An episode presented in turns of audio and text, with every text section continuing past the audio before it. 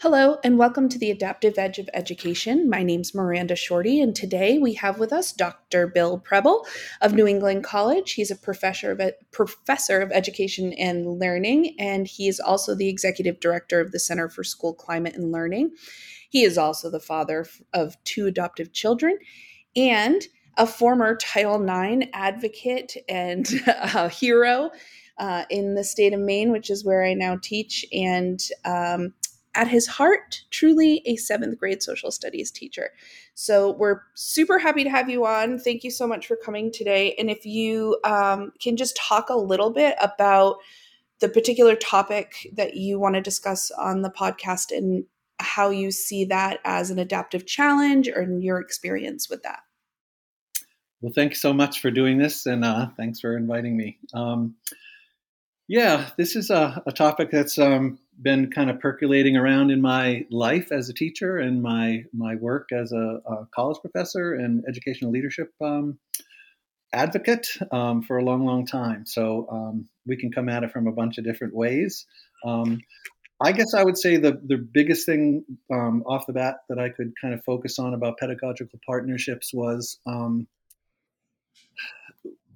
we we really I think as teachers spend a lot of time trying to figure out how best to meet the needs of our students. I think most teachers generally really aspire to do that, um, and we know from test scores that you know the bell curve shows we we're doing about half of the job that we need to do. Uh, we, we, work really well with some kids and we don't work as well with others. And so many teachers spend their entire careers really trying to work on that bottom end of the curve. You know, how do I really reach the kids that I'm not reaching? And I learned at one point as a seventh grade social studies teacher that um, sometimes the simplest solutions to these problems are the best. And so I often would just um, stop whatever I was teaching and ask my students um, if there was anything that I could be doing that would work better for them. Mm. And they would usually tell me quite uh, happily about the things that I wasn't doing as well as I should. And so, really, just seeking feedback as a young teacher early on, um, I think just launched me on this um, kind of pathway to saying, boy, it sure is a lot easier to not try to guess what's needed, but sure. rather to literally like just like ask and and kind of listen respectfully. And a lot of things that you know kids would tell me I maybe was not able to to do for them, and that's you know it's okay. It's not a you don't give up control, and that's I mm-hmm. think what a lot of teachers worry about is when they open that door to partnering with their class, they seem like they might lose control. And I think I always just kind of got through that by saying, I'm still the teacher, so I still get to kind of make decisions, but I can make better decisions if I get input uh, from my students. So that that's kind of the common sense approach that I think I started with as a young seventh grade social studies teacher. That's brilliant and shockingly underrepresented in education.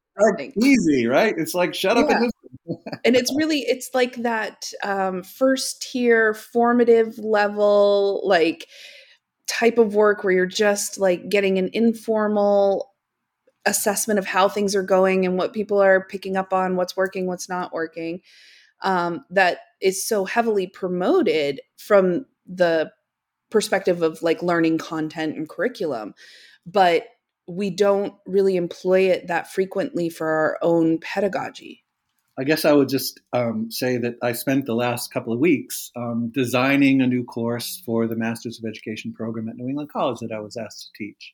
Mm-hmm. And I've been teaching in the doctoral program now for 10 years. Um, kind of lost touch with master's level work a little bit. Um, but as I was kind of working on creating this class, I um, I guess I first started by saying, okay, you know, what are the objectives and goals of the course, and you know, what are the expectations? Where does where does this course fit into the to the sequence of courses in the master's program? But then I started saying, okay, um, the good news is I'm going to create out of seven weeks, I'm going to create probably four that I feel like I know I need to make sure that this information is part of the course. Mm-hmm. This non-negotiable stuff there. Yeah. Um, but how I teach that stuff really is flexible, right? I could teach it in any number of ways. Um, and so then I said, okay, I'm going to start the class off with a draft of my syllabus that have my four pieces. and and I'm going to literally not give the dean a completed syllabus before I start the course and not have a complete Blackboard site all set up before I start the course. Mm-hmm. I'm going to outline the first two weeks, which is really about kind of seeking and valuing the perspectives and points of view of my master's degree students on this issue of education and society or schools and society uh-huh. and then I'll finish off my syllabus and round it out. But I'll I'll begin by saying what do I need to teach, and then I can leave myself open to hear what their interested needs and questions are, and then I'm sure that I can build in a lot of other important content through the lens of their questions and their interests and their right. their their um, their preferences for studying that question of what in the heck do schools have to do with the rest of society? It's pretty wide open. So mm-hmm. anyway, so from the very beginning as a social studies teacher, just starting to listen and seek students' points of view about things. What do you like? What's working well? What's not working? How, what could I do differently that would make it better, easier, more engaging for you? To literally like co-designing a graduate course with my students as the way to begin a new class. I think that's um, that's really incredible. I'm dying to know what that dean thought when he when he saw just two weeks of preparation he or she saw just two weeks of preparation i'm wondering were they comfortable with that was that well was again that the, the the idea that um the idea that this new course was being created um I been teaching the program, so I'm not sure what caused them to come to me for it. But kind of like I think I was the last ditch effort or something to get this course. Um, but it just seemed to me like common sense to yeah. say, um, start with the objectives of the course, really think about the issues that are most important to me as a as an educational leader type person um, that I really want to make sure that master students get to wrestle with and, and, and learn about. But then to say there's got to be ways to a- uh, uh, approach this that are really relevant to folks that are principals, folks that are working teachers, uh, in a way that may be less theoretical or less research uh, oriented or whatever.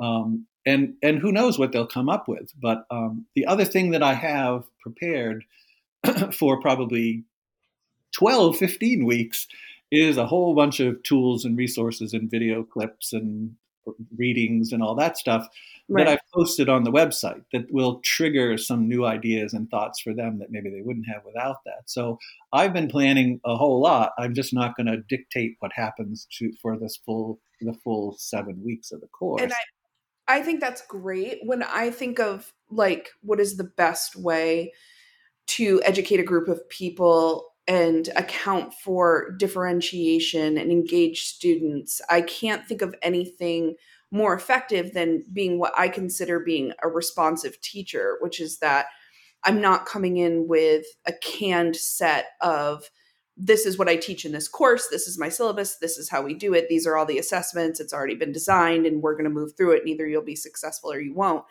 Um, I I think like being responsive and always being flexible and willing to modify is the best approach.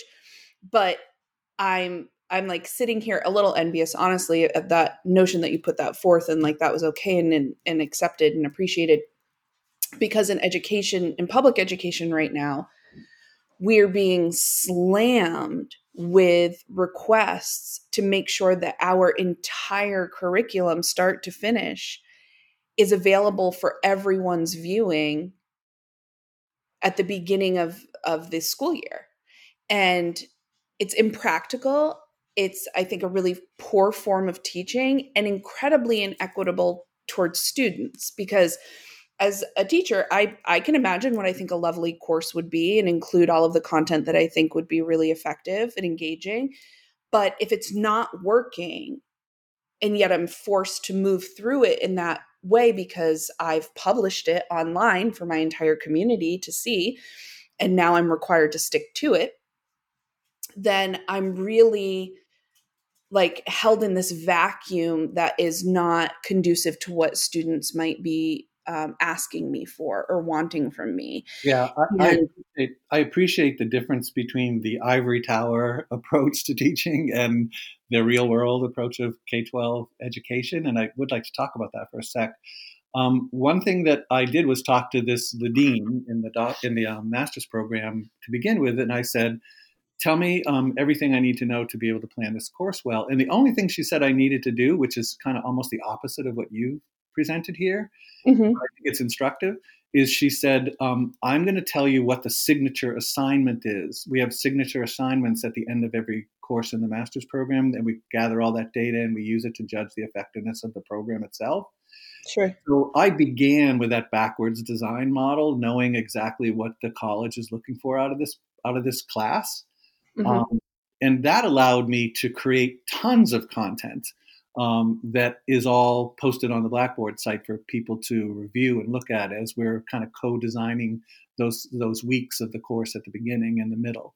Um, so I, I, guess I would say to K-12 teachers, um, if your content and your curriculum is preset, which most online teaching now you have to create all that stuff before the course begins.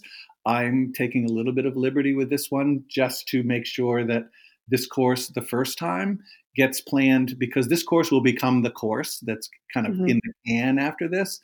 I've chosen to not publish everything perfectly on the first week because I want those voices to be included in the in the structural design of the of the course that will be probably taught in a more rote way by other people later on. Does that make sense? Mm. Yeah, that definitely makes sense. Um, um, I think really the reason that this um, dichotomy between public education and higher ed is most like interesting to me is because the difference that I see foundationally is um, is adultism between where in public education we have less space to play in that gives students influence or changes or modifies our content or curriculum. We have less, there's less room in the sandbox for that. Um, in higher ed, within pedagogical partnership and developing um, you know student experience there's more space in the sandbox for that because those people are already adults and so then there's an inherent trust of their ability to make decisions to to be self-aware to choose for the self or whatever and i think that's the huge right now if you were to like look at the the educational bills that people have been watching intensely um, in the state of maine there are eight bills about giving parents additional rights in education. There's eight of them. And there are zero bills about student rights. None. So that's to me, that's really concerning when higher education is moving towards and and not even just in the US but globally higher education is working more and more towards pedagogical partnership moving away from this idea of um, perennialism or essentialism this idea that you know we're stuck in here are the people who are older and they've studied this longer and so they know and you just sit and you listen to the stage the sage on the stage and then you will know all the things that they know and that's how it goes and we're moving away from that but in public education we're still stuck. I think that's really foundationally this mistrust of students ability to create change effectively to do so with you know a strong sense of judgment and self-efficacy. And it's a fear. It's a it's a loss of control fear to give them that level of autonomy and agency as though that means that somehow what we do is less important. Yeah, I think it's quite interesting that you talk about adultism here and um, how the US is actually, especially recently, again, there's lots of different perspectives out there, but from a historical perspective, you mentioned perennialism, you mentioned, you know, the idea of kind of thinking about learning from a delivery of content. This is the list of concepts that are on the test. So we need to make sure that every child learns this specific information, and the adults in the room got to make that list. Mm-hmm. Those are really kind of ancient teaching beliefs. it goes, right. you know, a thousand years. But if you look forward in terms of sort of more, more modern perspectives, that the idea of let's look at how organizations are run these days in, in America. Um, mm-hmm. It used to be that you know people sat in the top offices and they made all the decisions and they passed that that sort of um, you know knowledge and wisdom and rules and you will do's down to the working class people, down to the people on the on the street, on the on the loading dock. But we had a transition, probably 40 years ago, maybe, where mm-hmm. people were controlling quality. That those systems produce really poor quality outcomes, and we know that. Just like education, when you make those lists, half the kids are going to get the list and half are not. Right. So you start to respect the people who are in the past being on the receiving end of things, and this is kind of the quality management, you know, part of the business world where where we really start to listen to the worker on the on the loading dock at um, at Amazon, and right. they and we know how do we double production? Well, it's not by sitting in a board meeting it's by going down to that loading dock and asking the guys in the loading dock to tell us, you know, what are the things that get in your way every day? What are the things that make it, you know, really difficult for you to do your job? How can we make your life better? Those are the same questions I ask my seventh graders in my social studies class. How can we make seventh grade social studies work better for you? So the mm-hmm. total quality management folks, they call, it was called Japanese management, total quality management. Now that whole area is a, um, a kind of a whole field of leadership called Six Sigma but it's about participation by people who are engaged in the learning, people who are engaged in the work as experts. So the right. opposite of adultism is something that my friend Bill Cumming from Maine, who many people might know, he referred to many years ago as this thing called the dignity of expertise.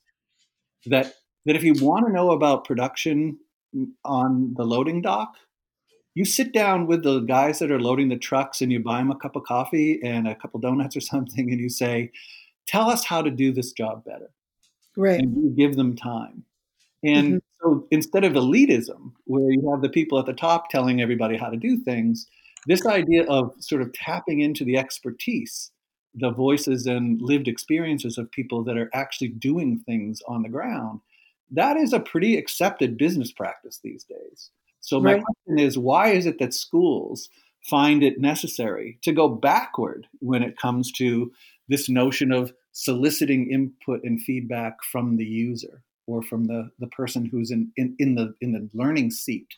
Um, you you mentioned the fact that the U.S. is kind of moving in the wrong direction. We absolutely, I guess, have historically been moving in the wrong direction on this issue of student voice.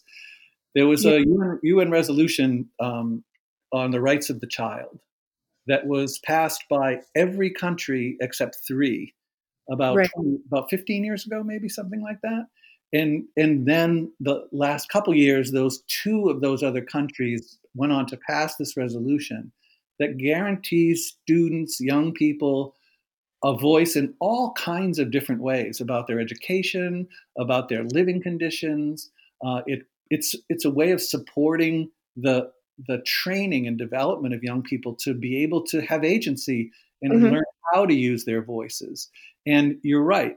America is still the only country that has not signed that UN resolution right. because of per, our concerns about parental control. Right. And I, I talked about that in a prior episode. That convention on the rights of the child that was actually over 30 years ago. Mm, yeah. And we've still, which is, which makes me crazy, but um, I, we've still not really changed, in my opinion, from those four things that the, the UN Rights of the Child Convention said that we need to give children as their right. They need to have space, they need to have audience, they need to have voice, and they need to have influence. That was very clear. And we've still given very few opportunities for those things to improve outside of kind of token examples of that.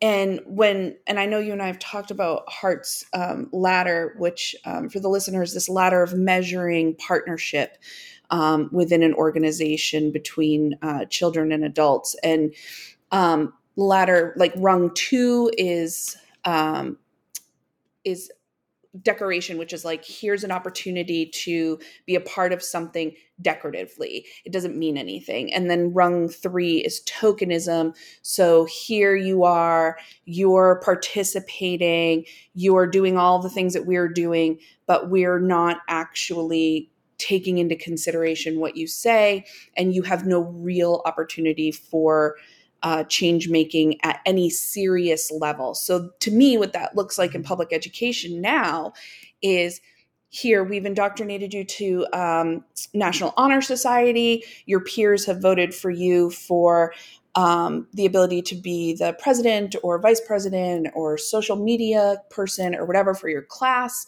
or your school.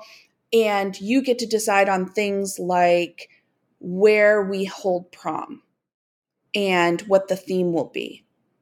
And you get to decide on things like um, whether or not we're going to uh, fundraise this way or that way for homecoming, or what the Spirit Week events will be.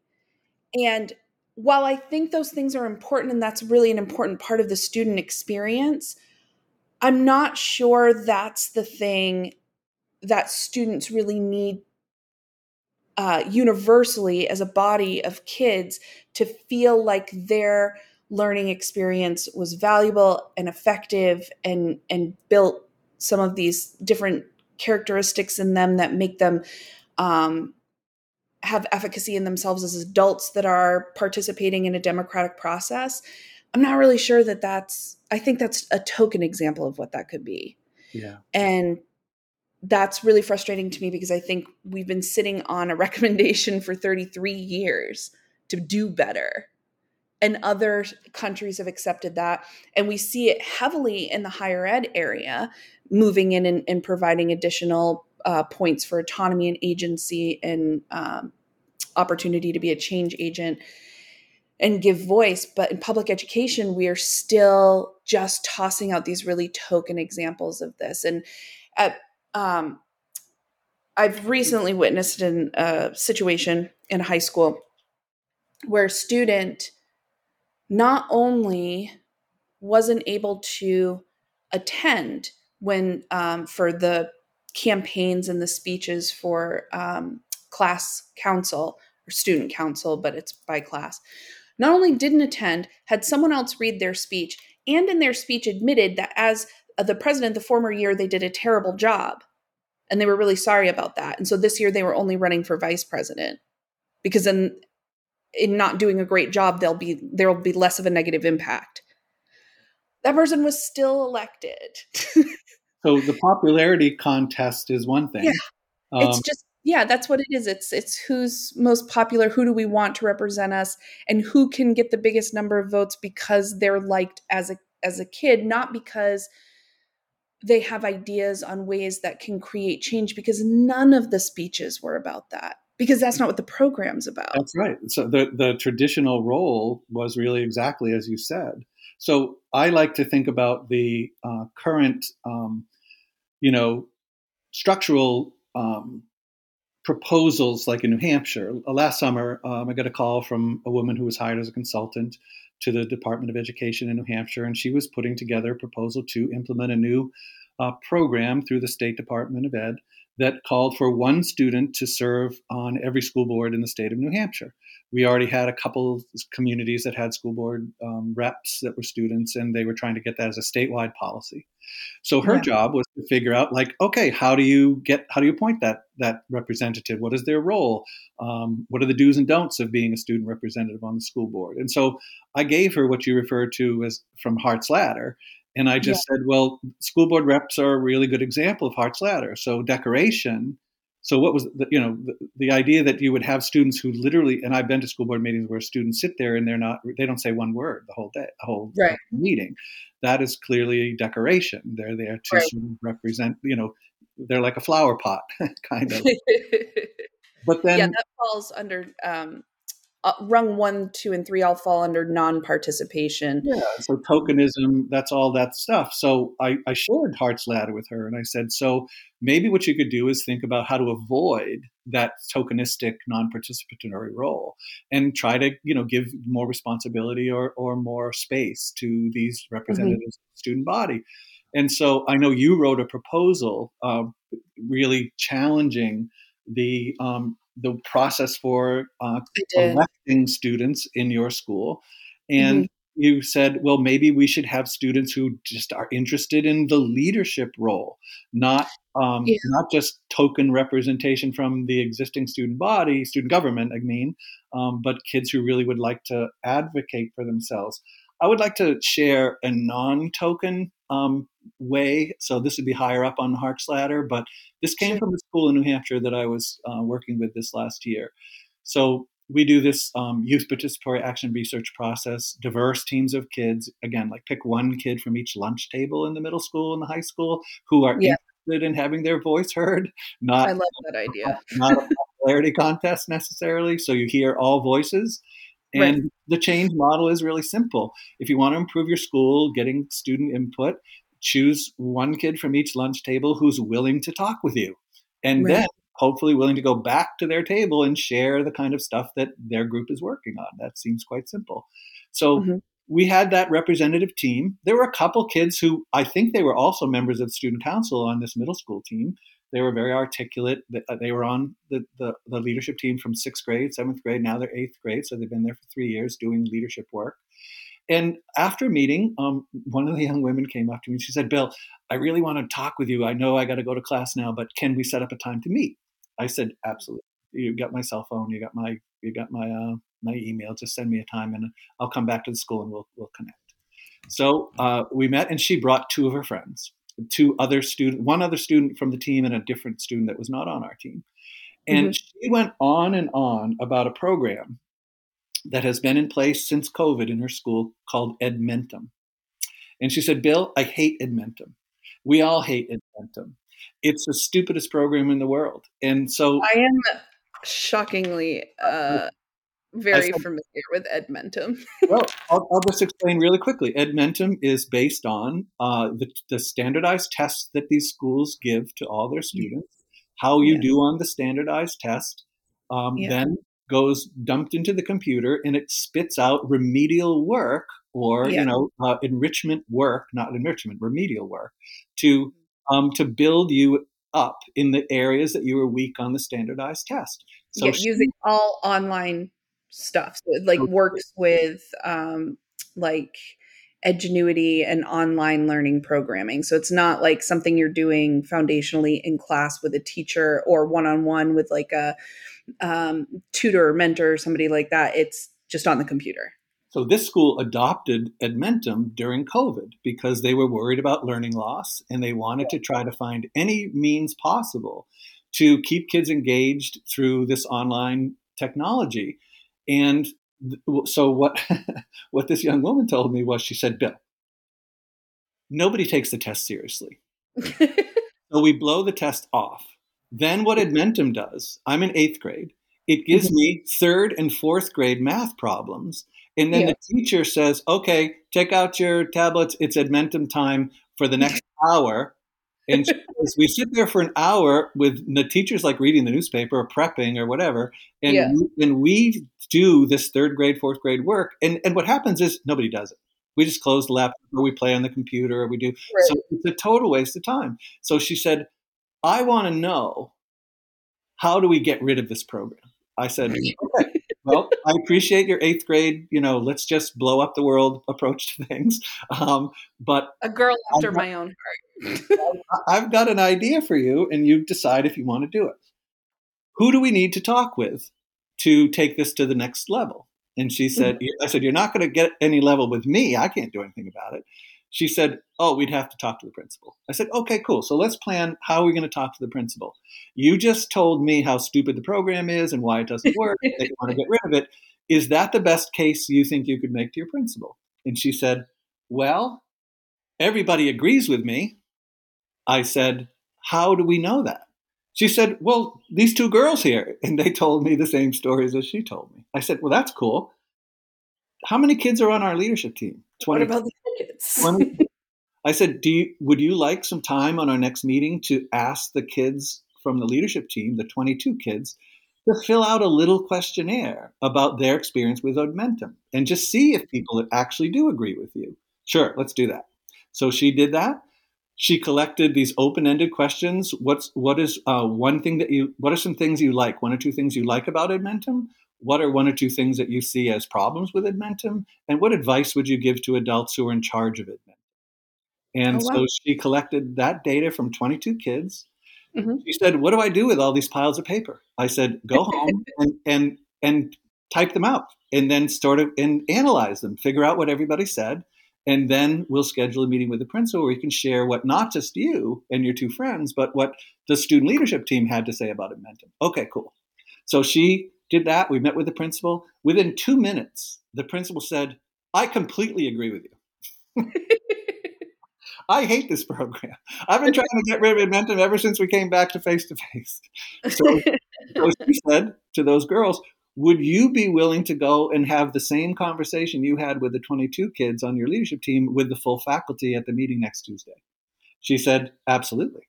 So she went, collected the same data from all the faculty, took it mm-hmm. home, analyzed it, brought it back to the principal.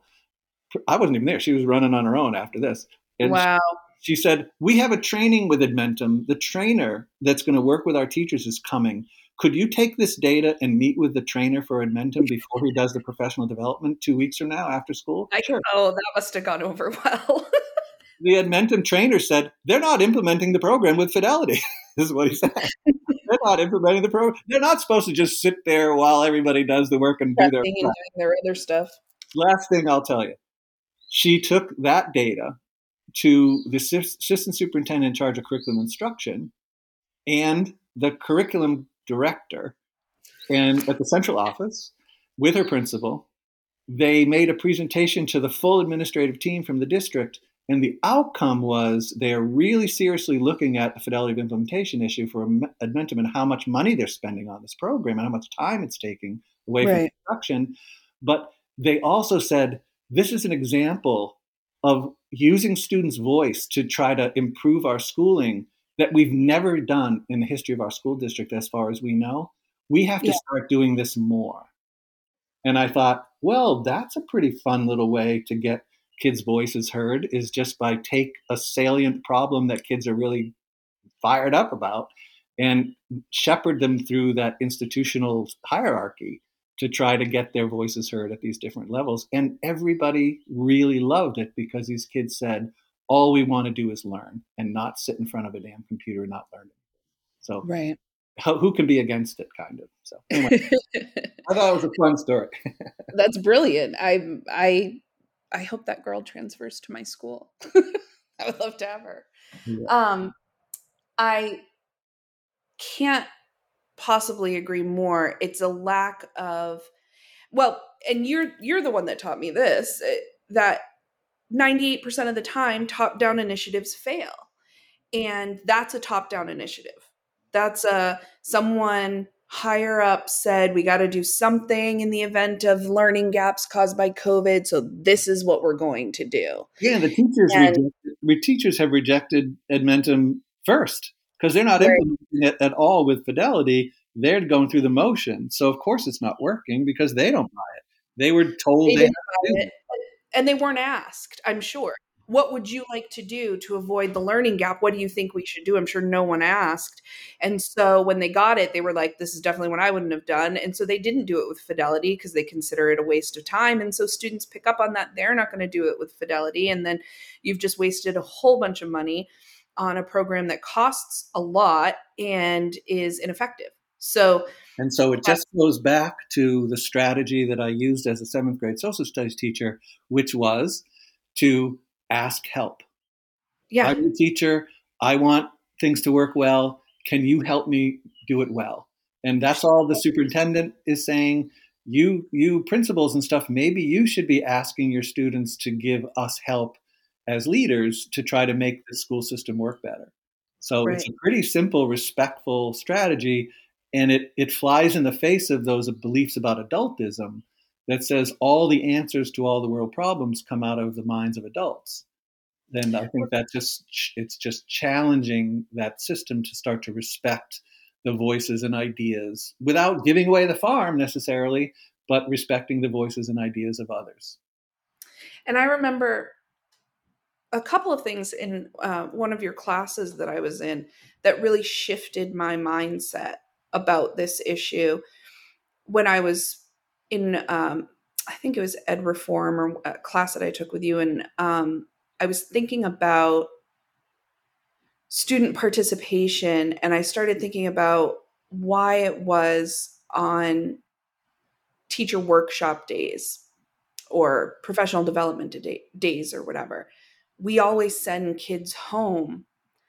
And I was thinking about that because I remember in class you had said there's no one that's more of an expert on what it's like to be a public education student in 2023 than public education students in 2023. There's no one that knows more about that than the students who are currently living it. And I'd never heard something I agreed with more in my entire life, just based on being a parent, of now my son who's going into his junior year and my daughter who's going into her seventh her I'm sorry, eighth grade year. And also working with kids and having them bring challenges to me that they were having, frustrations that they were having, and knowing that I really couldn't relate that to my own experience as a public education student because it's like a, a different universe. The the problems that they face, the issues that they face, um, the things that are distracting to them at school, the anxiety, the pressures that they feel are sometimes similar, but frequently not at all related to what I went through mm. in in um, high school and in middle school or whatever. And so I remember thinking, if I can't relate to what they currently need as a student or what they're facing for challenges, why are why am I and a bunch of other adults who likely also cannot relate sitting in a room together trying to figure out how to do this thing best for them? So, it doesn't this like really fascinating to me and I think super ineffective. And that's when I really started thinking about why aren't we getting kids more involved in this process? Why don't we ask them to take a seat at the table? where we're discussing some of these things so that we can have that perspective because we do talk about getting the community's perspective. We talk about um, what the school board might think, what administrators might think, um, parents. And I don't, I couldn't remember a time where we really reached out to kids and said, what is working, what isn't working, um, what can we change? And when I started working in all ed, I came up with that framework of three questions. And I asked um, my students that in their journals every Friday. And they had like writing journals they had to do every day. And I said, in your writing journal, I want you to ask yourself these three questions What is working for me? What's not working for me? What can I change? And they would go through and, and sort of flush that out so that they weren't focused on things that they couldn't actually change they were focused on on what they can do keep doing or stop doing or start doing um, differently and um, we started working through that process and i was like i wonder what would happen if i asked the kids that in my class but about school so i came to school the next day and i said um, to my a class of juniors that i had i said i haven't taught English 11 here. This is my first time teaching English 11 in this school. And um, I'm trying to get some idea of uh, what's working, what's not working, and what I need to do going forward. So I asked them that. I said, um, in school, and I said school instead of my class, and I don't know why, but I said in school, what's working, what's not working, what can we change? And they started listing out things all over the place mm-hmm. that were not related to my class at all. And I was like, oh man, I wrote those questions wrong. And then I we broke for lunch because we had lunch in the middle of class and they all left. And then one student stayed with me who always sat and ate lunch in my room. And he said, I'm so happy you asked us that today because no one ever asks us that. And I've been asking administration for a long time how can I be involved? How can I bring some of my ideas? to people that will listen about things that we could be doing differently here. And he had so many ideas. He had in, invented a device to detect vaping in the bathroom. He had um, ideas about what we were teaching for content and curriculum and how to incorporate a more diverse collection of people um, into our content to you know to learn from. And he had all these things he was tossing out at me and i was like those are all really great ideas. Why don't you tell your principal about them? And he said but i have. But there's nowhere for me to go with it and you know my principal's very busy and doesn't have time to just always be working on my ideas. So i said well let's do something about it. And so then we developed the student summit leadership program. And i was so happy to see how many students really cared to make change and how many students were motivated to be change agents for their school and their school experience, how many students were interested in constructing their educational experience. It was way more than my administration thought would be, I think. Um, it was way more than my school board was ready for and more than the superintendent was ready for. But I was so moved by this idea that like this was in them somewhere. They just didn't have an outlet. They didn't have a a, a place to to put it to make something happen. Yeah, I, I love how you know you're looking at this really from that individual student who said, "Yeah, you know, thanks for asking. I needed, I needed somebody to listen." To you switching from asking about yourself. So, like when I was a seventh grade social teacher, I said, "What can I do?" Right as mm-hmm. a teacher, but now you're saying, yeah, well, what can we all do? what can the school, what can the school do? So you know, this notion of student voice going, you know, really elevating from here's here's what I have to say and what I feel and care about around my own well-being and my own learning. But here's what I see about you know others. Here's what I see about my friends and and the way the school works for other people besides me. Right. But I do think that the same idea about adultism where it's really a kind of a it's normal. So I think I think adultism is an ideology. it's a yes. You'd give it the old. Is it normal to ask adults about stuff that's important? Yes. Is it natural to reach out to the adults? Sure. It's like right. Yeah, why not? It's natural. Is it inevitable that we reach out to the adults? Oh yeah, we'll, we'll always reach out to adults because they have sure. to contribute. So now let's look at that with kids. Is it normal, natural, and inevitable to reach out to kids? And the answer is no. No. um, and so, so this idea of challenging an ideology, what we think of as what's real, what's normal, it really throws people when you start saying, "Let's talk to kids about this." I'll give you one really concrete example, and it it goes from my, my poor daughter has grown up listening to my stories about her for her whole life. But we adopted we adopted my daughter from China when she was four months old. She was raised in Henniker, New Hampshire, which is she was the mm-hmm. only Asian girl in her in her class. Um, she never knew, even though we raised her on Chinese adoption stories and books about China and Chinese traditions and language she just really didn't want to hear about it. And we didn't know this till she was later in her 20s. She said, I just wanted to be blonde because that's who got respect. That's who people wanted to be with. That's who people wanted to be like. I was always ugly. I was always outside. And it just broke our hearts to hear what she lived and died in terms of racism in her school experiences that she never told anybody about but yeah. wounded her so deeply to be treated as other. And I think that when we were working through the US Department of Justice on these pervasive racial harassment cases down this big one in, in Tennessee, I was hearing my daughter's voice when we were talking to black kids and, and Hispanic kids in these in these schools in Tennessee. Mm. They had been lynching, they've been doing mock lynchings of African American students at these four high schools as a, oh as a ritual for years and years. No. And no one, if you ask the adults, they said, oh no, we're not racist. it was great. Until the US Department of Justice got a lawsuit from the parents of many of these kids. Yeah. And they lost a multi-million dollar lawsuit and our organization was the punishment. We got to go in massive trauma just a massive trauma. So the yankees coming from new, new england to go down to tennessee to talk about racism you can imagine how well received that was.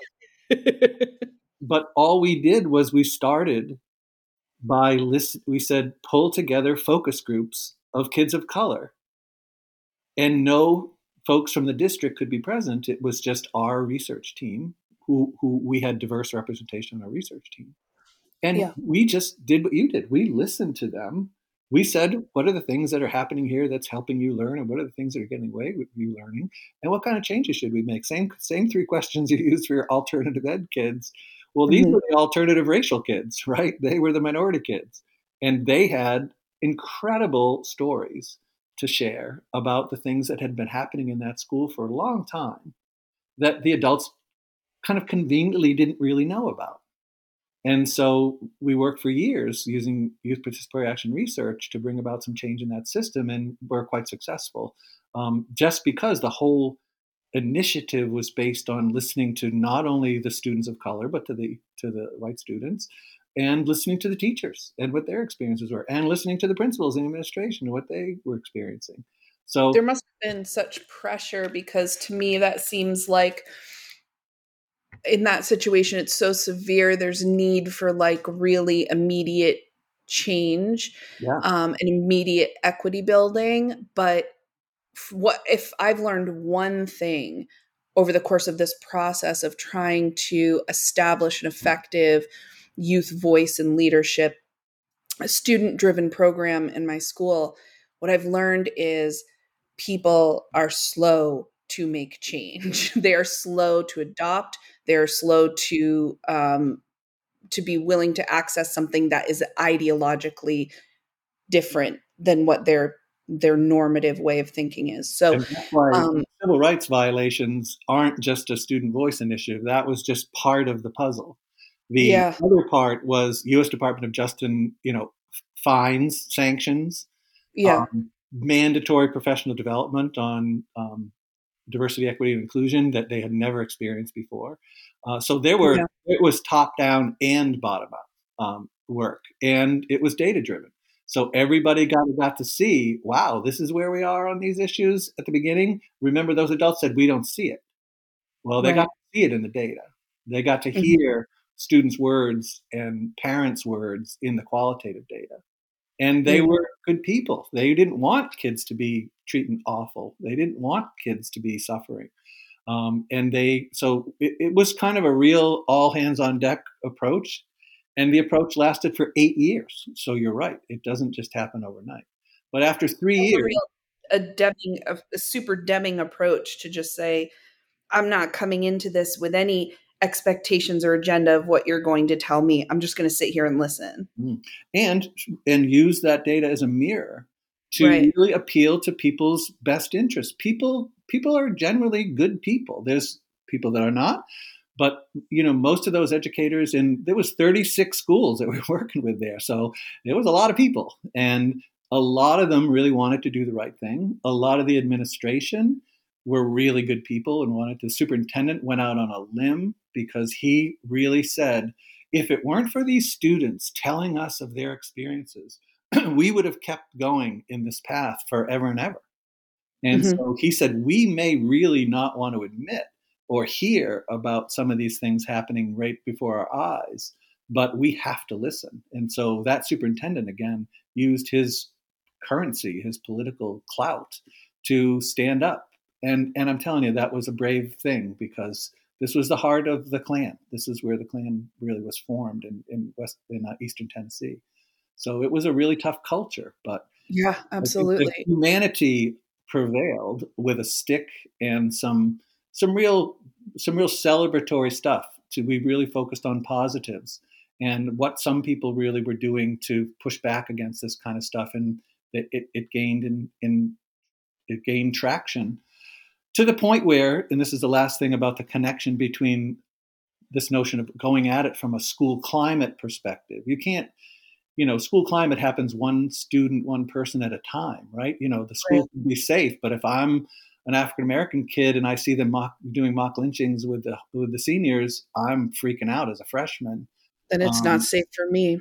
Yeah. So this notion of the effect of these systems on individuals and then how can you look collectively demographically so i guess i would just end by saying this notion of looking at my school district in my community through the eyes of my daughter once she finally told me what she was experiencing when she was older just mm. completely changed the way that I saw how that school system was working. And mm. so when we look at student voice, let's know that all student voices aren't equally expert. That don't you can't tell me about racism if you've never experienced it. You can't tell me about poverty if you've never experienced it. So well, and something else I've I've been talking to my students about a lot lately, um, in terms of intersectionality between different uh, vulnerable minority identification markers, is I've tried to get them to understand that when they're in my ELA class where they're just analyzing characters' stories, and I teach mostly uh, Bildungsroman or coming of age stories and some of my characters are very young in the stories I teach. Some of them are adults that are just going through late life coming of age um, events. And what I have them all do is do these um, identity marker charts for each of their characters, where they have to go through like 20 different possible um, categories of identifying and determine like where does their character fall on different areas of vulnerability uh, based on different minority populations they belong to.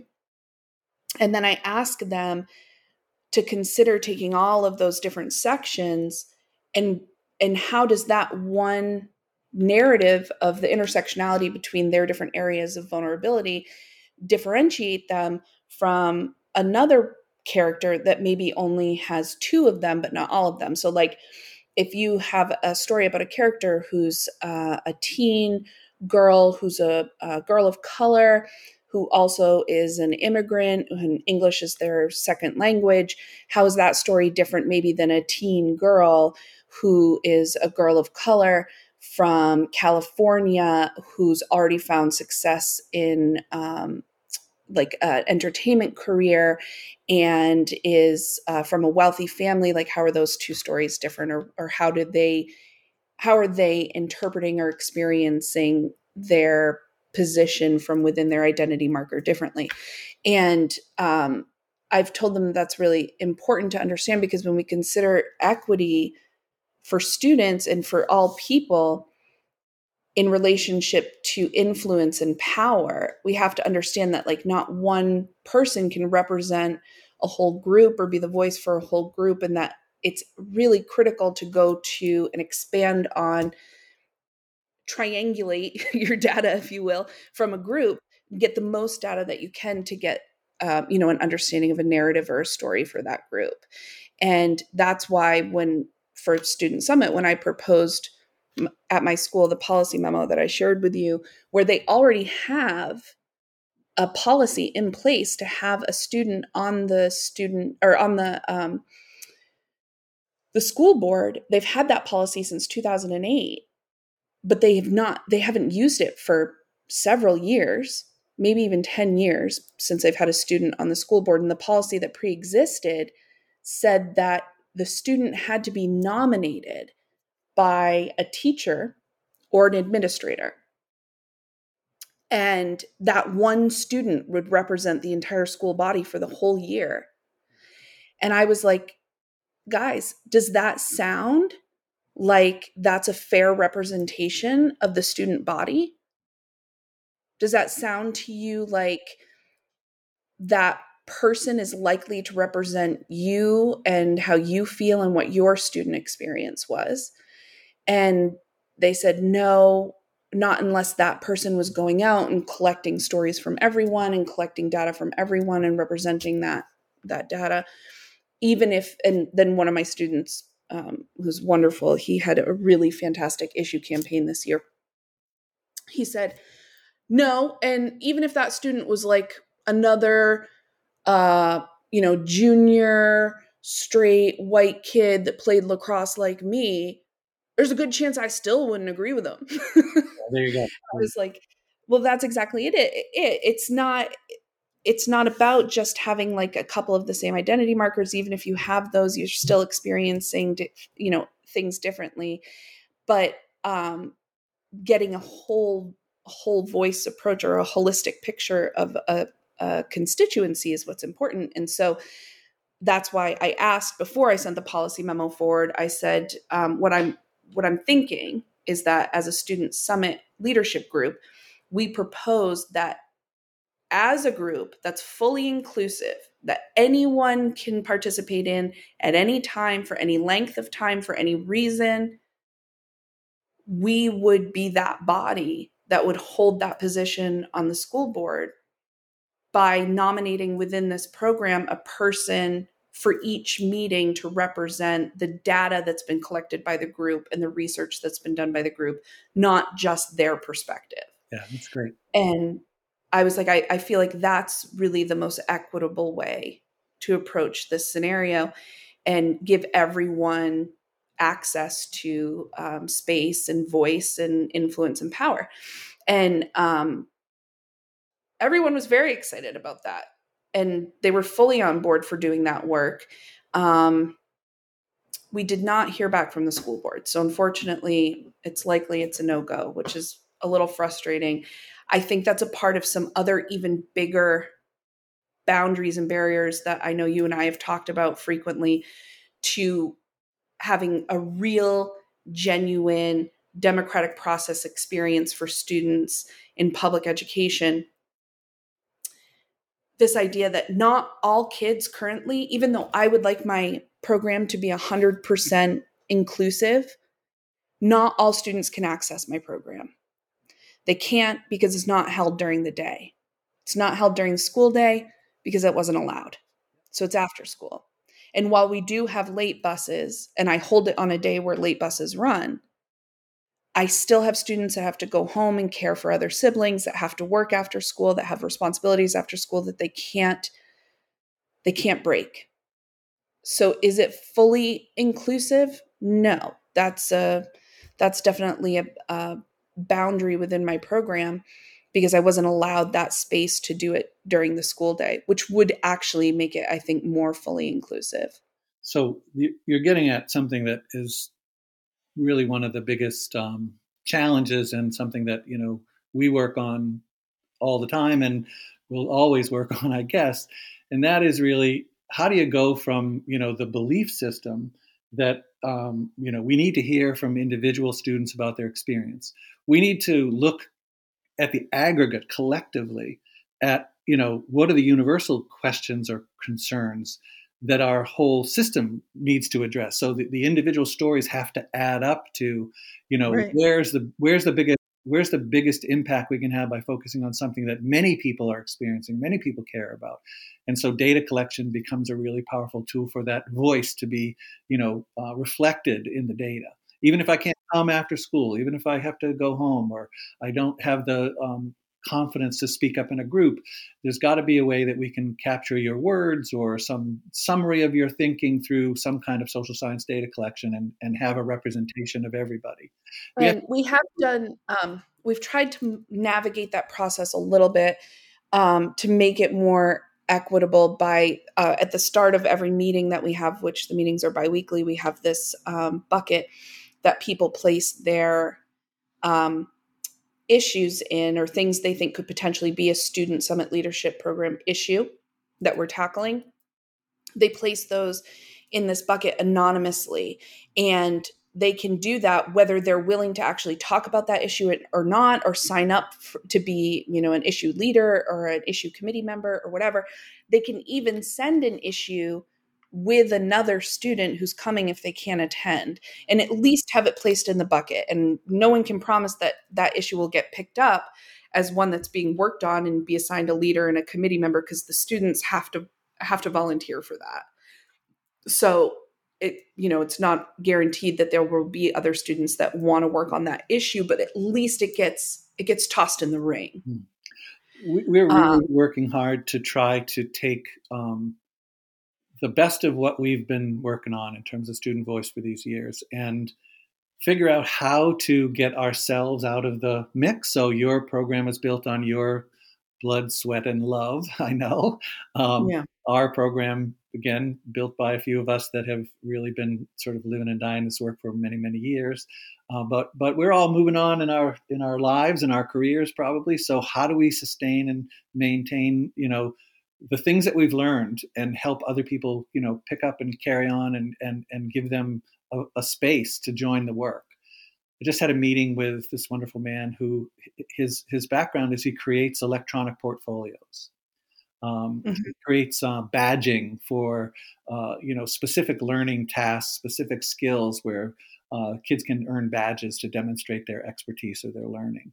And oh, okay. what we're trying to do is we're trying to take the, the the student leadership work that you and I are both you know championing here and trying to get done, uh, and we're trying to syst- systematize it to a point where if um, you know somebody who was one of your students in your program, you know, got out of college and they became a teacher and they said, "Oh man, I really want to do that program at my school, they would have an access to at least tools and resources to be able to, you know, jump in at a very high level, taking advantage of some of the, the, you know, the the blood, sweat, and tears that we've all put in over the years. So that's our right. summer project is attempting to create a, a, portal and a set of resources and tools that we can uh, share with all the schools that we're working with because you're right you know kids come to meetings and you're you know excited for the half hour 45 minutes an hour two hours that you're at the meeting but you leave and you go back and the real world gets in the way and it's hard to keep focused on action and following through on action is really hard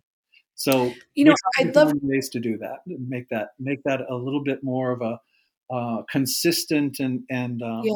you know supportive a brilliant idea to create one place where people can access all of these different styles of programming to um, build organizations within their organization that create equity and are student driven student voice and leadership.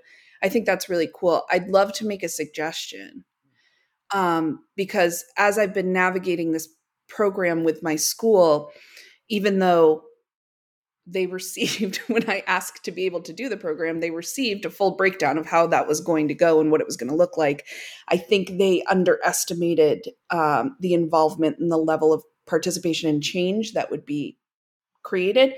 Um, and so they've attempted a few times to come back to me and ask if I could do my program this way or if I could um, integrate my program with student counselors, um, class council, or whatever, and modify my program. And I was thinking, um, what I ended up doing was creating a list for them of here are the like the non-negotiables here are the hard boundaries that if i do my program here i have to be able to do these things in order for me to do my program with fidelity to the intention of the program which is to give students student driven voice and leadership. It has to look like this.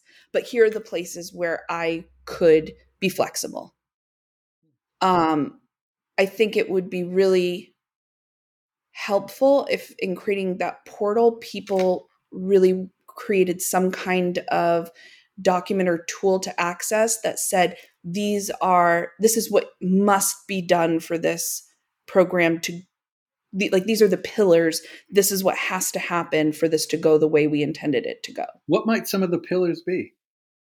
So for like for my program 100% inclusivity is a critical pillar. You cannot do my program with an election process. Uh, it's 100% inclusivity and there has to and another pillar of my program or kind of a sub pillar under that means that there is no academic eligibility and there is no behavioral eligibility, there is no attendance eligibility. 100% of students that attend that school are eligible, all of them.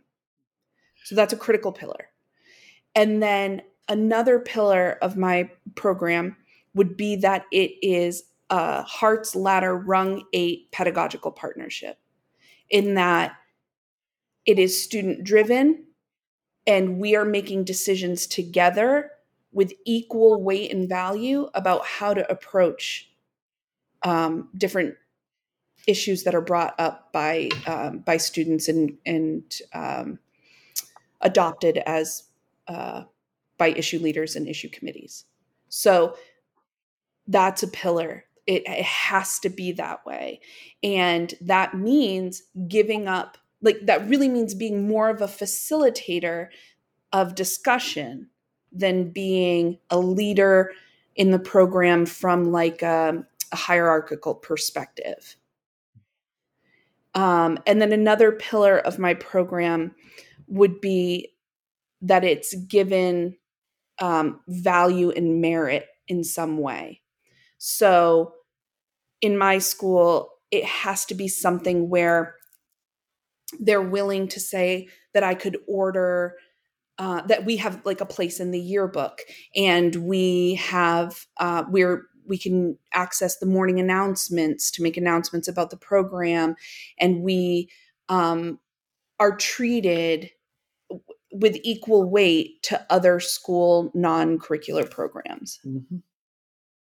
and i would like to add although I'm not doing this at my school right now and it is running with so this is like this is an area that could be um, negotiable. We need access to space and audience with all members of the organization. That's a pillar. What that access can look like whether we actually get a seat on the school board at the school board table whether that's as a non-voting member or voting member or whatever that's that can be negotiated but we have to have access to audience. So it's not enough for us to just be able to meet and talk about things that we think are working well that aren't working well that we want to change. We also need to be able to access either um, administrators to sit in front of the people that are at the top of the hierarchy currently so that we can provide um, you know uh, recommendations based on the research that we're doing so i would say those are the three pillars nice that's great yeah i just sat in on a dissertation from plymouth state um, where the woman uh, was presenting her her doctoral research that was built around YPAR, and mm-hmm. very fascinating to see a completely different approach there. Um, but what she did, which I thought was kind of brilliant in some ways, but has limitations as well, um, was she connected um, this idea of YPAR, Youth Participatory Action Research, to um, in New Hampshire we have this thing called ELOs, Experience yeah. Learning Opportunities, where kids can get academic credit for yes. independent study, kind of. And, and I had put that in my policy memo as a recommendation because actually the the policy that was written in 2008 gives that student that would represent the school as the, the student school board member it gives them a half credit. And so I, I wanted to capitalize on that. Yeah so what what that's one of the things that um, you know got added to our discussion here about this portal.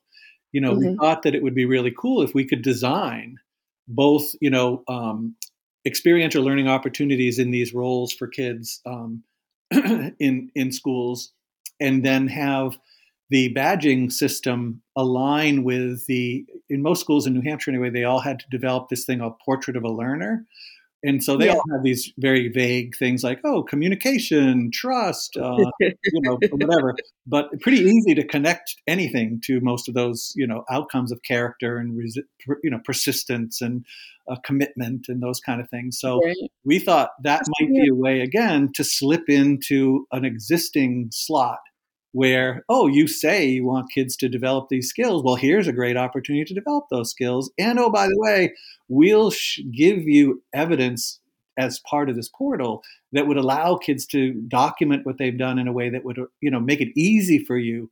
Actually, it would make it hard for you not to give them academic credit. That's the point. um, so, anyway, those were com- some ideas we had about making it more systemic.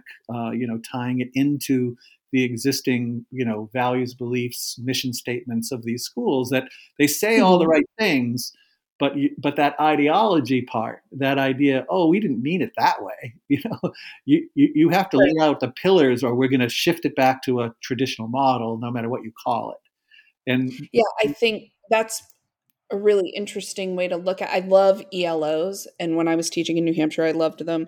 We don't have as many ELOs opportu- ELO opportunities in Maine, which is mm-hmm. kind of unfortunate. And I I would like my program to function as an ELO opportunity. Um, I'd like them to have way more ELOs at my school, actually, to be honest. But um, I think really, in order to do that, like that doesn't that wouldn't necessarily have to be a pillar for me mm-hmm. um but i know that there are some things that would be non-negotiable because i've been approached this year several times about integrating with other programs or changing my program or modifying it in a certain way that that to me said it won't function the way it's supposed to if I do that. It won't be done with fidelity to the intention I have of building this program.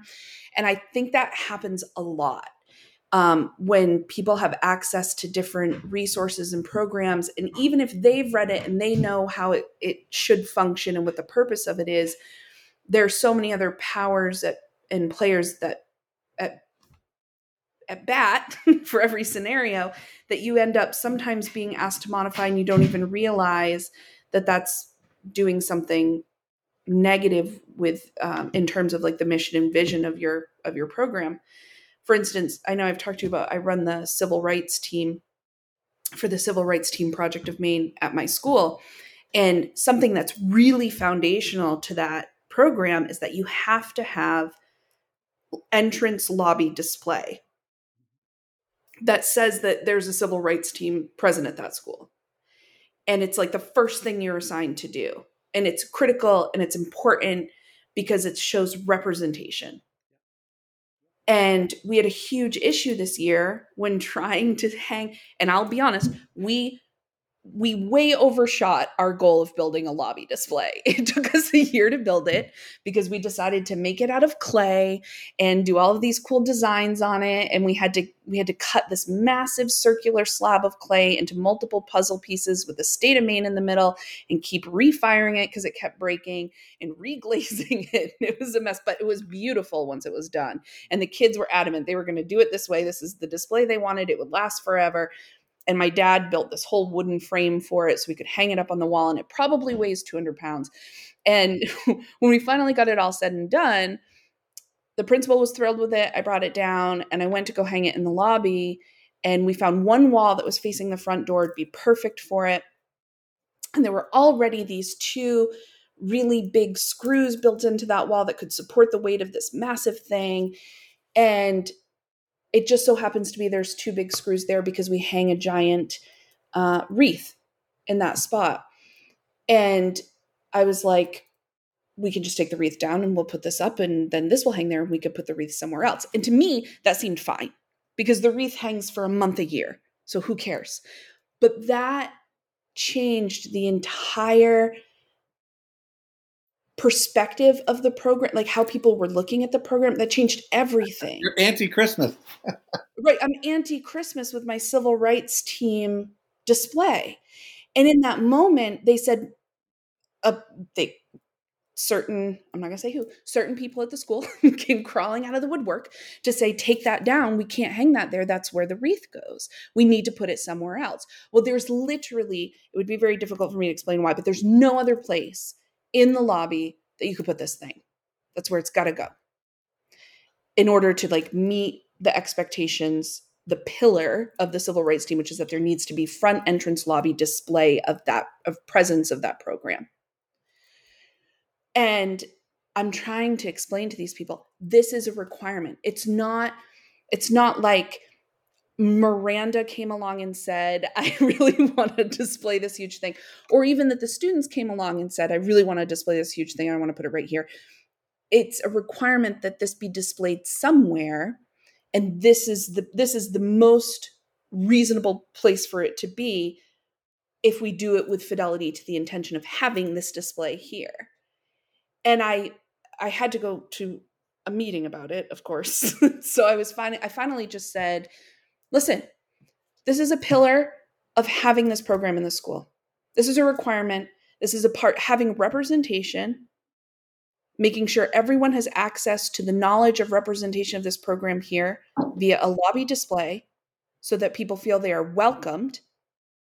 All people is a pillar of this program. So either we put it up or we are not doing the program.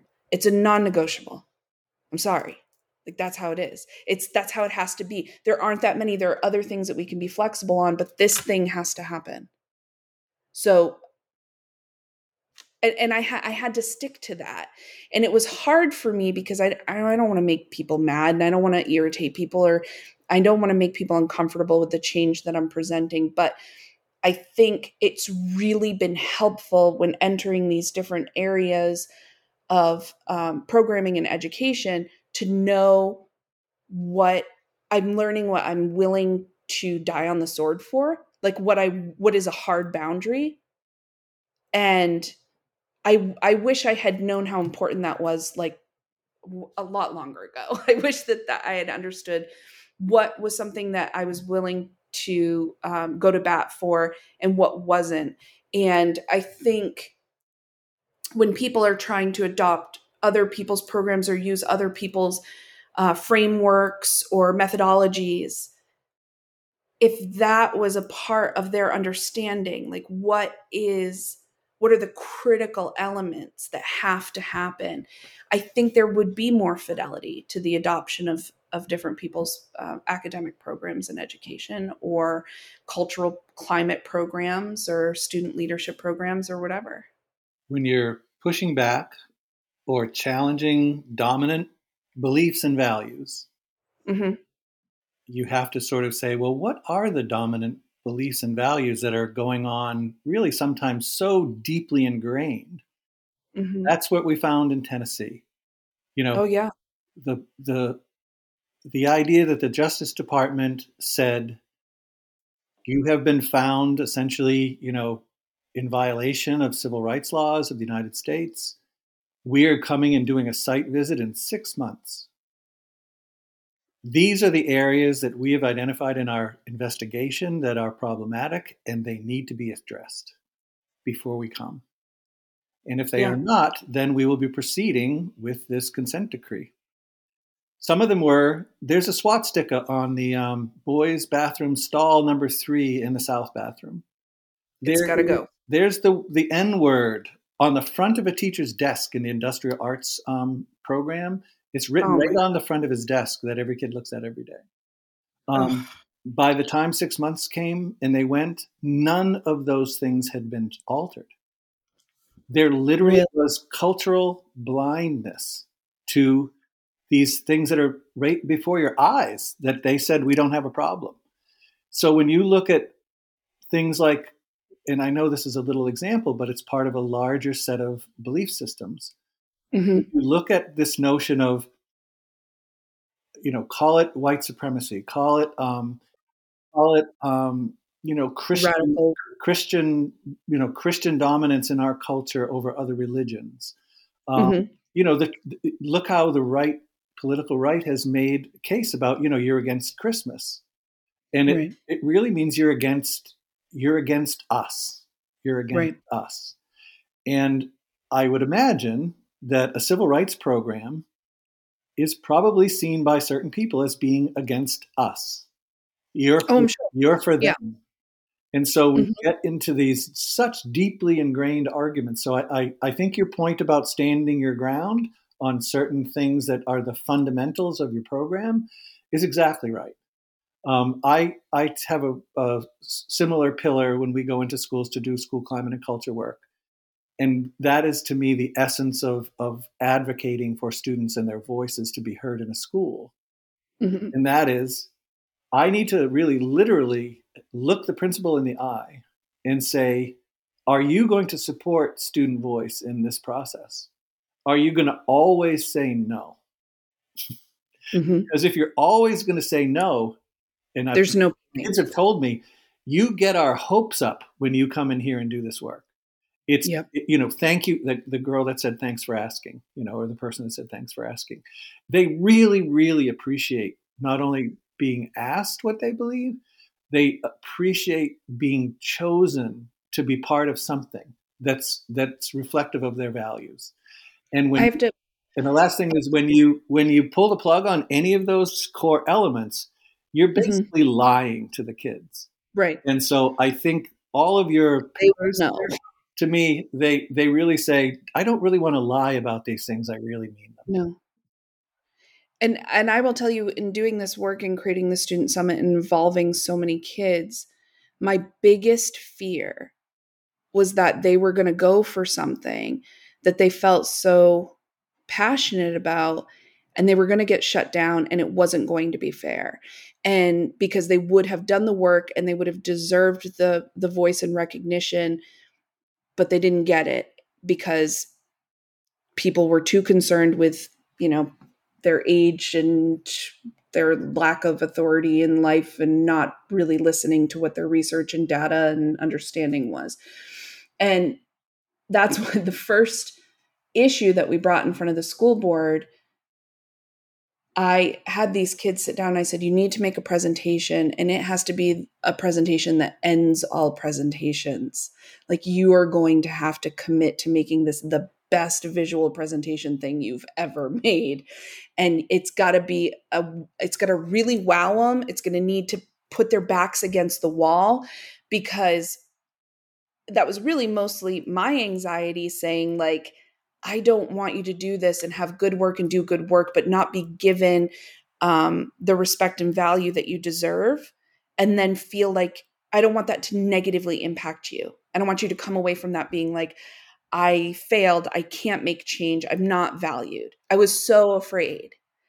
And they luckily they made a brilliant presentation. I it's probably one of the best things i've ever seen students create. I was shocked. And it's very good. And it's really well researched and supported. There's so much data. The data is presented in a bunch of different ways to give people a better understanding. It makes big picture it correlates to big picture ideas. And at the same time it's very specific to the district. And it's just it's gorgeous. And it really does put the uh, their backs against the wall because it's like do you want better uh, academic performance? Do you want better behavioral um, data? Do you want better attendance? Well, we can help you with all three of these things through this one change. And so they actually did end up getting the school board to unanimously vote to um, approve their policy change recommendation. But for 15 years, people have been trying to get this policy to change and every single time it's failed. They have they were haven't even been willing to vote on it. And so i was i was afraid because i was like i know that you're capable of doing good work. I know you're passionate about this. I know that you're i know that this is important to you and i'm so afraid that you're going to get there and people are not going to listen.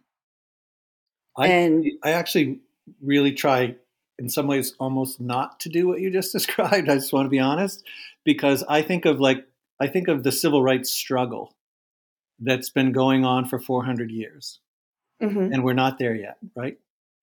And so, do we say that if we don't get if we don't get the change, that you know that's the end of things, or that we're so wounded or whatever? I try to prepare. I try to prepare students for no, and say, really, you can't control anything that your principal does. You can't control anything the school board does. The only person that you can change is you. And and I've and I've definitely um I've definitely adopted that more like yeah. relaxed approach. well, because now. then they can say we made the most unbelievable presentation to a school board that right. existed for 15 years and continues to resist. But yeah. we, we made we did what we could do as activists, as leaders, mm-hmm. as advocates. And what I say to them is the only control you have is your ability to inspire them. Right. You you can totally true. and so if so they may they may maybe maybe they go from they never voted on the damn thing for 15 years to you got a 5 to 4 loss Right. You go back. Still, you still made speech. You can. You inspired four out. You know, four of those folks, and so what you did worked great. It just wasn't enough to change history yet. Uh, anyway, I just try to focus on the work. The stu- the, the big mantra is. Um, I, I tell them for leadership. Leadership is. Uh, I make them repeat after me. I'm a leader. And they usually are really quiet. Say, no, I'm a leader. I got to say it. I'm a leader. I lead with my heart. You could say yeah. your, with your kids, did you lead with your heart? Yes. I lead with my head. Did you lead with your head? Yeah, we put all the data together. We made this. I lead with my feet. Yeah, I got up there and I did it. So the outcome doesn't change the fact that they led in ways that are designed to inspire change. No, and it doesn't. I, those in, lessons in, last, I guess. In looking at my focus group data and the exit tickets that I get from them, and all of the language that they've used to describe their experience, I'm realizing that although the wins that they got, the change that they made, were influential and important, and they value those, truly their description of their experience is way more about them relating to the work that they're doing and the people they're working with and seeing themselves as a part of a collective action. It's way more about that and way less about their individual belief in themselves based off of whether or not their policy was changed or was successful or whatever. Because I also had a bunch of students who did things that did not pan out or come to fruition, at least not yet. And um and they still describe the same change. Mm-hmm. So so that becoming part of a something bigger than myself is really the essence, I think, of of activism. Right? I'm connecting right. to a cause. I'm connecting to a set of beliefs. In doing so, I connect with others that believe similar things to me, and you know, there's a sense of connectedness and belonging that happens. I still, I still hear from kids that were in the eighth grade, many, many, many, many years ago, who were Samantha Smith's classmates, um, mm-hmm. who who stood up against the U.S. and Soviet governments around nuclear proliferation, and they traveled to the Soviet Union. They advocated for nuclear disarmament. They advocated for world peace in a time of real danger. And those yeah. kids still connect with each other. They still connect with me because they were working and and they didn't win really, but mm-hmm. but they won a whole lot in terms of their understanding of what they could do as a group of kids. So absolutely, it's uh, it's it's all good work. It's and it's so it really I think also that sense of connectedness and belonging that's at the heart of democracy. That's at the heart of equity and empathy. And it, it it's all kind of the same thing this this belief in the value of the group and your belonging to the group and seeing yourself as an individual but also as a part of a whole. And um that i think that's really what is developing or what's growing in students that are given those four things space audience influence um, i think i think that's it and voice. Good stuff Man. that's my theory. We're both preaching um, choir. I know i know i um i haven't i don't know if i've mentioned this yet but bill is my um is my chair for my dissertation currently. Um probably the best chair I could have gotten because we have the same sort of uh, ideology and pedagogy regarding um, student voice and student leadership and allowing student space and audience. So I know we're both pre- preaching to the choir, but it is still very exciting to talk about and um, really helpful in building connections to other work and other programs and um, frameworks that have come before that have been successful and ones that haven't and why they haven't. Um, I do think, I know you picked this to be um, an adaptive challenge. I do think it's an adaptive challenge, obviously, because it's a huge ideological shift, a huge mindset uh, transition to seeing, um, to not seeing the world based on a hierarchy with the paradigm of adultism and so i i think it is definitely an adaptive challenge and it's an adaptive challenge in education um primarily because that's where kids spend eight hours of their day every day. So it becomes like a major issue in education. Um and when i consider looking at the uh, at adaptive challenges in organizations and in education as an organization as a whole. I think about the Bolman and Deal frames. And uh, the first frame is the structural frame. It's the how we do what we do, what we produce, or what service we provide. It's the factory. That's like the symbol for the um, for the structural frame. It's the actual logistical production.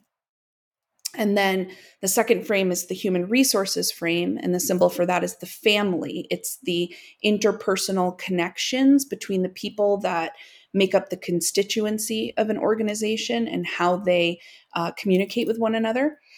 And then um, there's the political frame, which is um, this will come as precisely zero surprise to you the one that i have the hardest time with so the political one frame the, it's the one behind the using those two screws in the wall yeah it's the one behind using the two screws in the wall. Um, and so the political frame is this idea of who has power who has influence. The symbol for that frame is the jungle. It's like there's a king of the jungle and then there are predators and there are prey and where are you in the hierarchical balance of power and influence? Um, and i know that power and influence are not the same thing but there's a hierarchy for both of those things. So um, that's the that's the political lens for looking at organizational structure theory from Bolman and Deal. And then lastly is the symbolic frame. And the symbol for that is the temple. That's it's the mission and vision. It's the the big why. Why are we here? Why are we doing this? Why are the students coming? What's the goal? That kind of idea. Um and so i definitely see this as an adaptive challenge that can be placed inside of that framework of understanding organizational structure when how where do you see it falling under that umbrella? Yeah i mean I, I, actually was looking forward to telling us about the fifth one because oh, okay. Because, yeah I'll tell you well, I was going to tell you about that one after we talked about the first just, one but I'll tell you right now. Um, just, yeah tr- lay out the fifth one and I'll and I'll answer your question.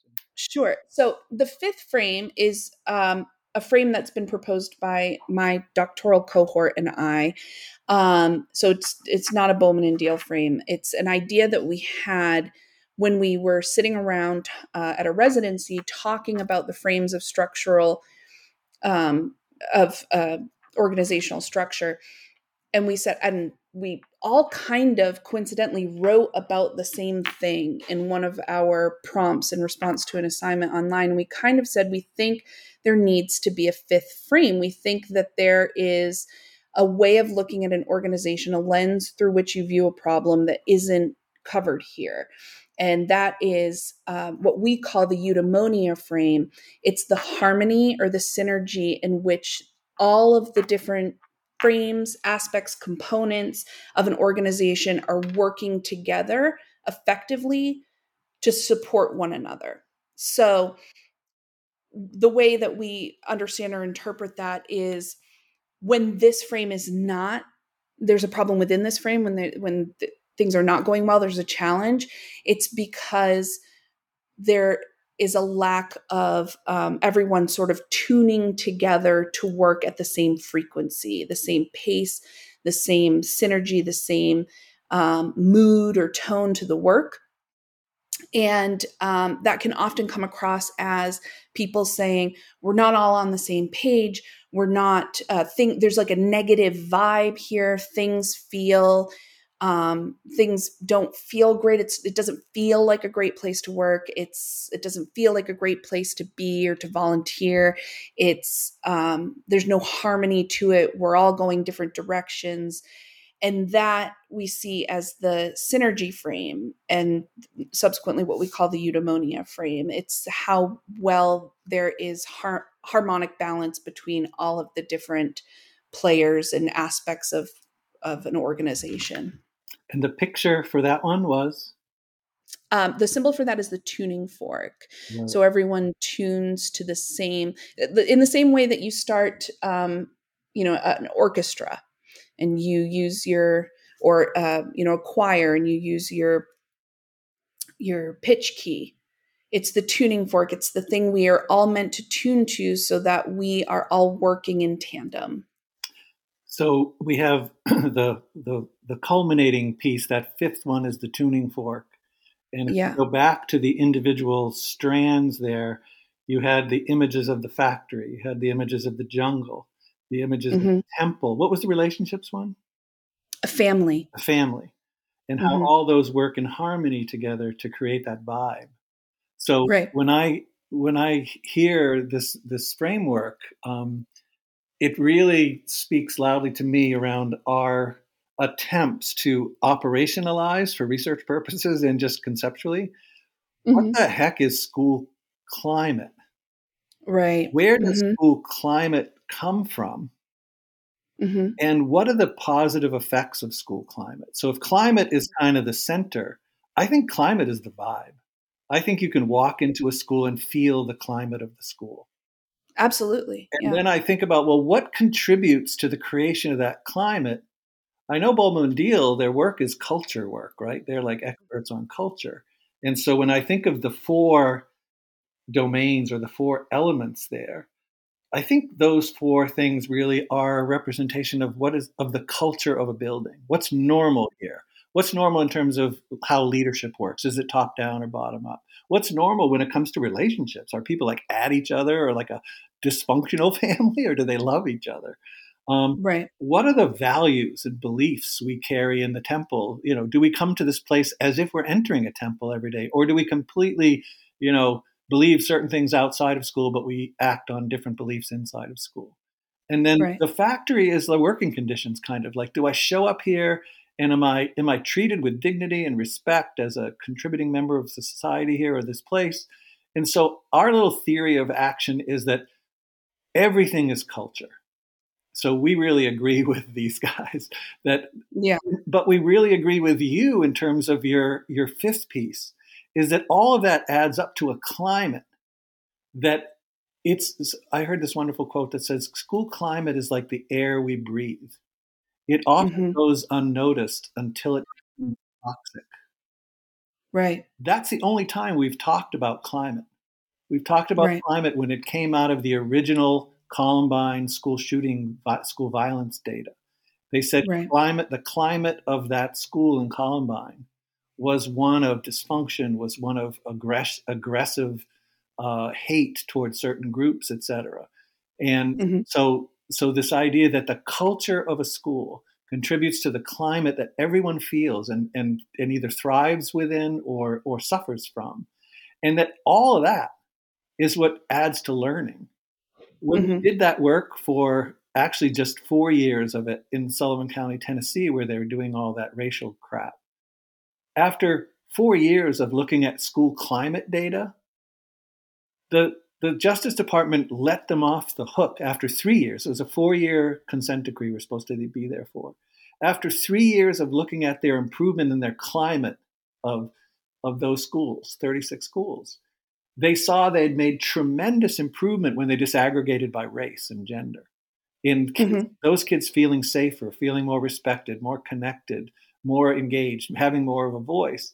And so we basically were out of work after three years and but that's amazing that that but, they were able to create that well, change it, it, showed up in the data and so you know they had a nice little trend line that was trending up in year one a little bit up a lot in year two up a lot in year three the superintendent being a supporter of the work he said to the board let me just put another piece of data on the table and he did an overlay, you know, slides where he, it was transparent. He said, "Here's our climate data for three years.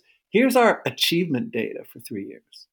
In yeah. parallel, so duh, the culture right. affects the climate, affects the learning.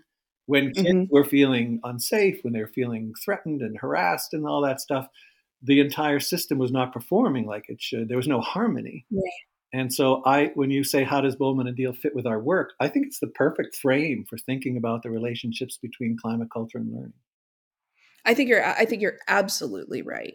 And I think our issue inside of the eudaimonia frame of education right now, one of our issues, I think there's a few, but one of them is I think at the heart of this the culture of adultism mm. And the culture of a hierarchical value structure to the constituency of education as an organization.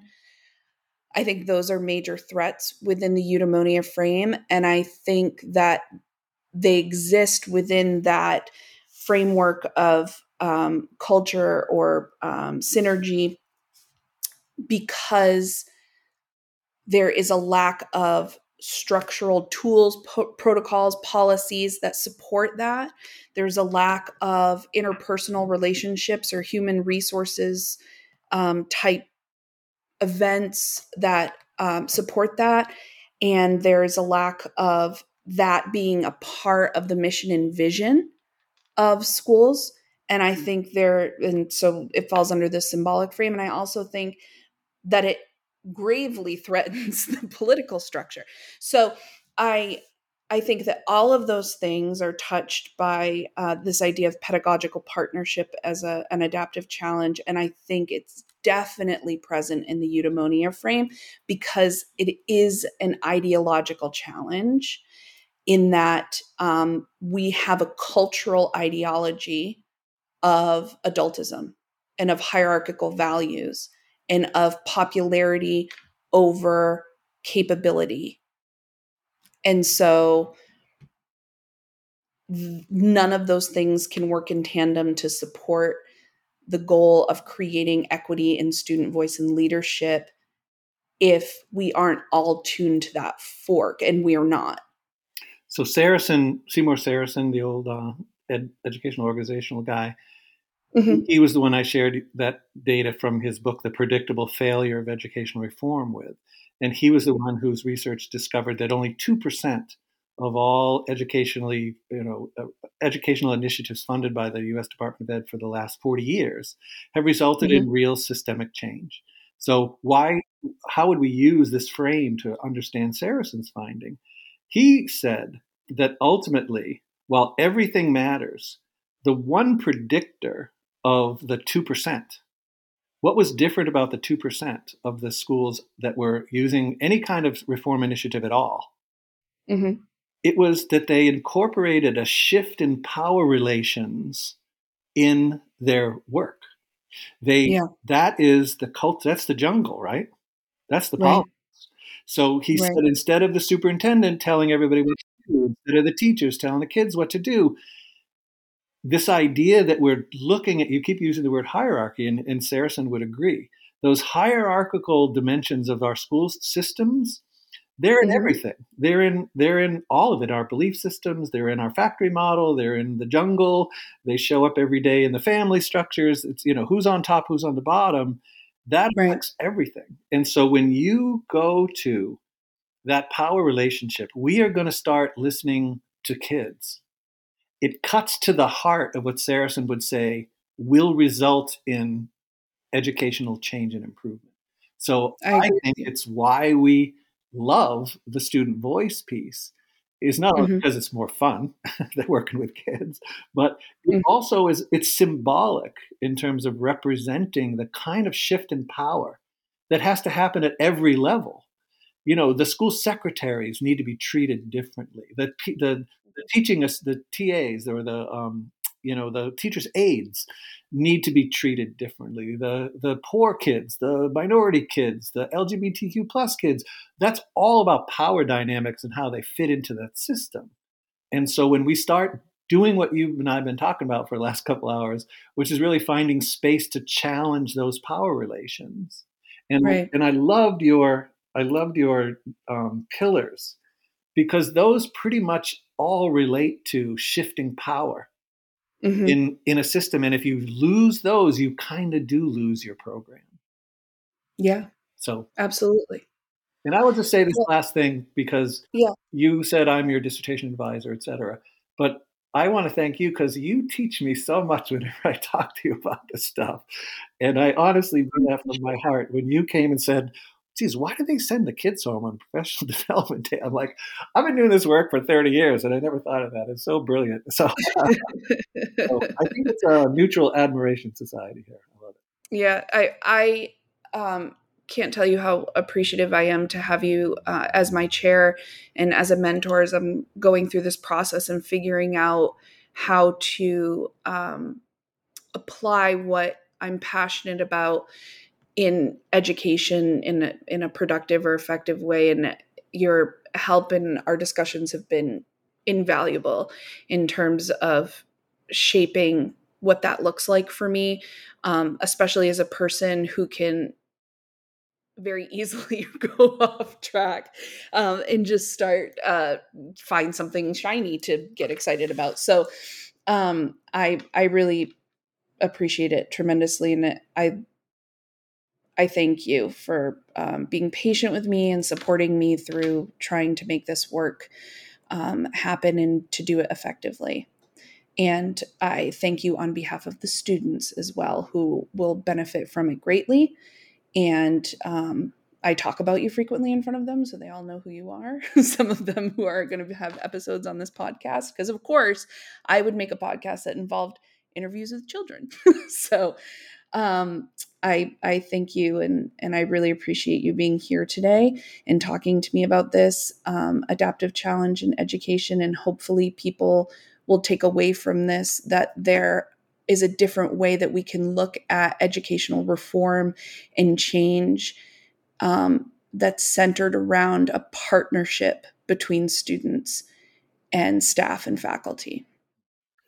I appreciate so, it. And the last thing I would say to you is that I have um, I have this wonderful feeling here because I never get to really think about my connection to Samantha Smith, my my former seventh grade student, who really yeah. taught me that you know a seventh grade girl from Maine can change the world. Honest to God, she can, and she really and she did.